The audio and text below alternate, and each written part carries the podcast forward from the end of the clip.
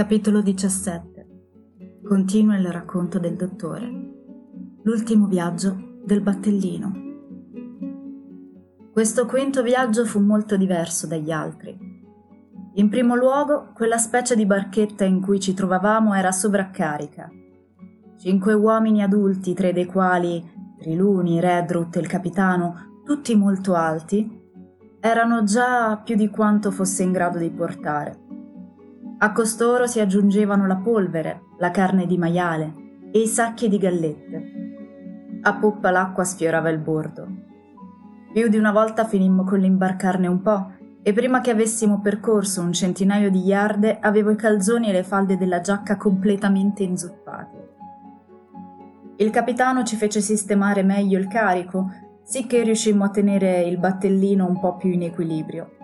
Ciò malgrado non avemmo neanche il coraggio di respirare. In secondo luogo era cominciato il riflusso, una forte corrente che tirava verso ovest nella baia, poi verso sud e a largo, giù per lo stretto che avevamo attraversato quella mattina. Persino le increspature rappresentavano un pericolo per la nostra imbarcazione sovraccarica. Ma il peggio era che venivamo trascinati fuori dalla nostra rotta lontano dal punto di approdo dietro la curva della costa. Se avessimo seguito la corrente ci saremmo ritrovati a riva nei pressi delle lance, dove i pirati potevano comparire da un momento all'altro. Non riesco a tenere la prua sul fortino, signore, dissi al capitano. Io reggevo il timone mentre lui e Redroot, entrambi in forze, stavano ai remi. La marea continua a trascinarci. Non potreste remare un po' più forte? Non senza imbarcare altra acqua, disse. Dovete tener duro, signore. Tener duro fino a che ci riuscite. Ci riprovai e dovetti constatare che la marea continuava a spingerci a ovest, a meno che non avessi puntato la prua decisamente a est, cioè quasi ad angolo retto con la rotta che dovevamo seguire. Di questo passo non giungeremo mai a riva, dissi. Se è l'unica rotta che possiamo seguire, signore, non ci resta che seguirla, rispose il capitano. Dobbiamo continuare a risalire la corrente. Vedete, signore, se ci lasciamo trasportare sotto vento rispetto al punto d'approdo, è difficile dire dove toccheremo terra e oltretutto rischiamo di essere attaccati dalle lance. Invece, seguendo questa rotta, la corrente dovrà diminuire e allora potremmo spostarci lungo la costa senza dare nell'occhio. La corrente è già diminuita, signore, disse il marinaio Gray che stava seduto a prua. Potete allentare un poco? Grazie, marinaio, risposi come se nulla fosse accaduto, poiché c'era tra di noi il tacito accordo di trattarlo come uno dei nostri. Il cannone! esclamò. Ci avevo pensato, dissi io, sicuro che alludesse a un bombardamento del forte. Non riusciranno a portare il cannone a terra, e se lo facessero non riuscirebbero mai a trainarlo attraverso i boschi. Guardate a poppa, dottore, replicò il capitano. Ci eravamo completamente dimenticati del lungo cannone. E là, con orrore, vedemmo i cinque gaioffi che vi armeggiavano intorno per togliergli la giacca come chiamavano il resistente fodero di tela cerata che lo ricopriva durante la navigazione. Non solo, ma simultaneamente mi balenò che le palle e la polvere del cannone erano rimasti a bordo e con un solo colpo d'ascia quei maledetti si sarebbero impossessati di tutto quanto. Israel era il cannoniere di Flint, disse Gray con voce roca. Rischiando il tutto per tutto, puntammo la prua verso il luogo d'approdo. Intanto ci eravamo talmente allontanati dal punto in cui la corrente era più forte che riuscivamo a tenere il timone, benché costretti a remare lentamente, e io potei puntare dritto alla meta. Ma la cosa peggiore era che, seguendo quella rotta, avevamo il fianco, anziché la poppa, rivolto verso l'Ispagnola, offrendole un bersaglio grande quanto la porta di un granaio. Riuscì non soltanto a vedere, ma anche a udire quel farabutto ubriacone di Israel Lenz che lasciava cadere di peso una palla sul ponte. Chi è il miglior tiratore? domandò il capitano. Il signor Triloni senza dubbio, risposi.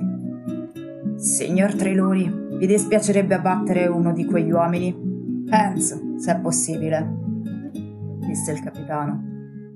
Triloni era freddo come l'acciaio. Controllò l'esca del suo fucile.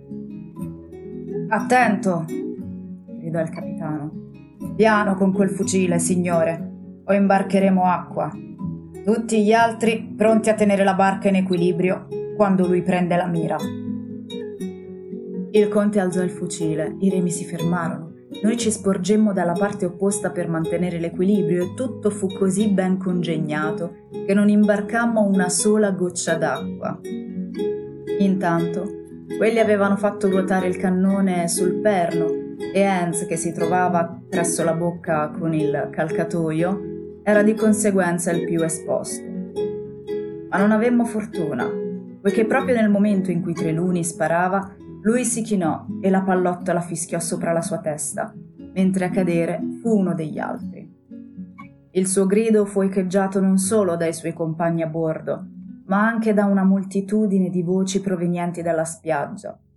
E guardando in quella direzione vidi gli altri pirati che sbucavano dalla boscaglia e si precipitavano ai loro posti nelle lance. Le lance si dirigono qui, signore, dissi. Forza allora, gridò il capitano. Non importa se imbarchiamo acqua adesso, se non riusciamo ad arrivare a terra, è la fine. Solo una delle lance è stata equipaggiata, signore, aggiunsi. Gli uomini dell'altra faranno probabilmente il giro della spiaggia per tagliarci la strada. Faranno una bella sudata, rispose il capitano. I marinai a terra non valgono una cicca. Non è di loro che mi preoccupo, ma del cannone. Un gioco da ragazzi. Neanche la domestica di mia moglie mancherebbe il mersaglio. Conte, avvertiteci quando stanno per fare fuoco e noi scieremo. Nel frattempo eravamo avanzati a una velocità discreta per una barca così sovraccarica e senza nemmeno imbarcare troppa acqua. Eravamo vicini alla meta, Ancora 30 o 40 colpi di remo e saremo approdati. Infatti, il riflusso aveva già scoperto una stretta striscia di sabbia davanti alla boscaglia. E la lancia non c'era più da preoccuparsi. Il piccolo promontorio l'aveva già nascosta alla nostra vista. Il riflusso di marea che prima ci aveva tanto intralciato, adesso ci ripagava intralciando i nostri avversari. Il solo pericolo era il cannone. Quasi, quasi, disse il capitano. Converrebbe fermarsi e farne fuori un altro. Ma era evidente che per nulla al mondo avrebbero ritardato il colpo di cannone. Non avevano neanche gettato un'occhiata al loro compagno caduto, benché non fosse morto, e io vedevo che si sforzava di trascinarsi via di là. Pronti! esclamò il conte. Sciate! gridò il capitano, tempestivo come un eco. Lui e Redruth diedero di remi con una forza tale che la poppa finì interamente sott'acqua. La detonazione si propagò nell'aria proprio nello stesso istante. Fu la prima udita da Jim, poiché il colpo sparato dal conte non era giunto al suo orecchio. Dove passò la palla, nessuno di noi seppe dirlo con precisione, ma immagino che volasse sopra le nostre teste e che lo spostamento d'aria contribuì al nostro disastro. A ogni modo, il battellino affondò lentamente da poppa in tre piedi d'acqua, lasciando me e il capitano in piedi, l'uno di fronte all'altro. Gli altri due caddero in mare, riemersero zuppi e sputarono acqua. Fin qui nulla di grave. Nessuna vita era andata perduta e potemmo raggiungere a guado la riva senza alcun pericolo. Ma tutte le nostre provviste erano affondate e a peggiorare le cose solo due dei cinque fucili erano ancora utilizzabili. Il mio, che tenevo sulle ginocchia, lo avevo afferrato e istintivamente lo avevo sollevato sopra la testa. Quanto al capitano, portava il suo tracolla in spalle per prudenza con il calcio verso l'alto. I rimanenti erano andati a fondo insieme al battellino. Ad accrescere la nostra preoccupazione, udimmo attraverso la boscaglia delle voci avvicinarsi lungo la spiaggia.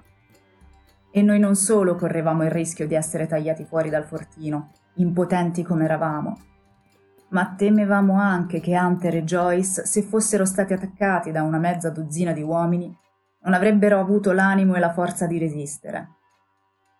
Hunter era un tipo risoluto, di questo eravamo certi, ma su Joyce avevamo seri dubbi. Un uomo amabile e garbato come domestico, abile nello spazzolare gli abiti, ma non proprio adatto nella parte di guerriero. Con la mente occupata da questi pensieri, raggiungemmo a guado la riva prima che potemmo, lasciandoci alle spalle il povero battellino e una buona metà della nostra polvere e delle nostre provviste.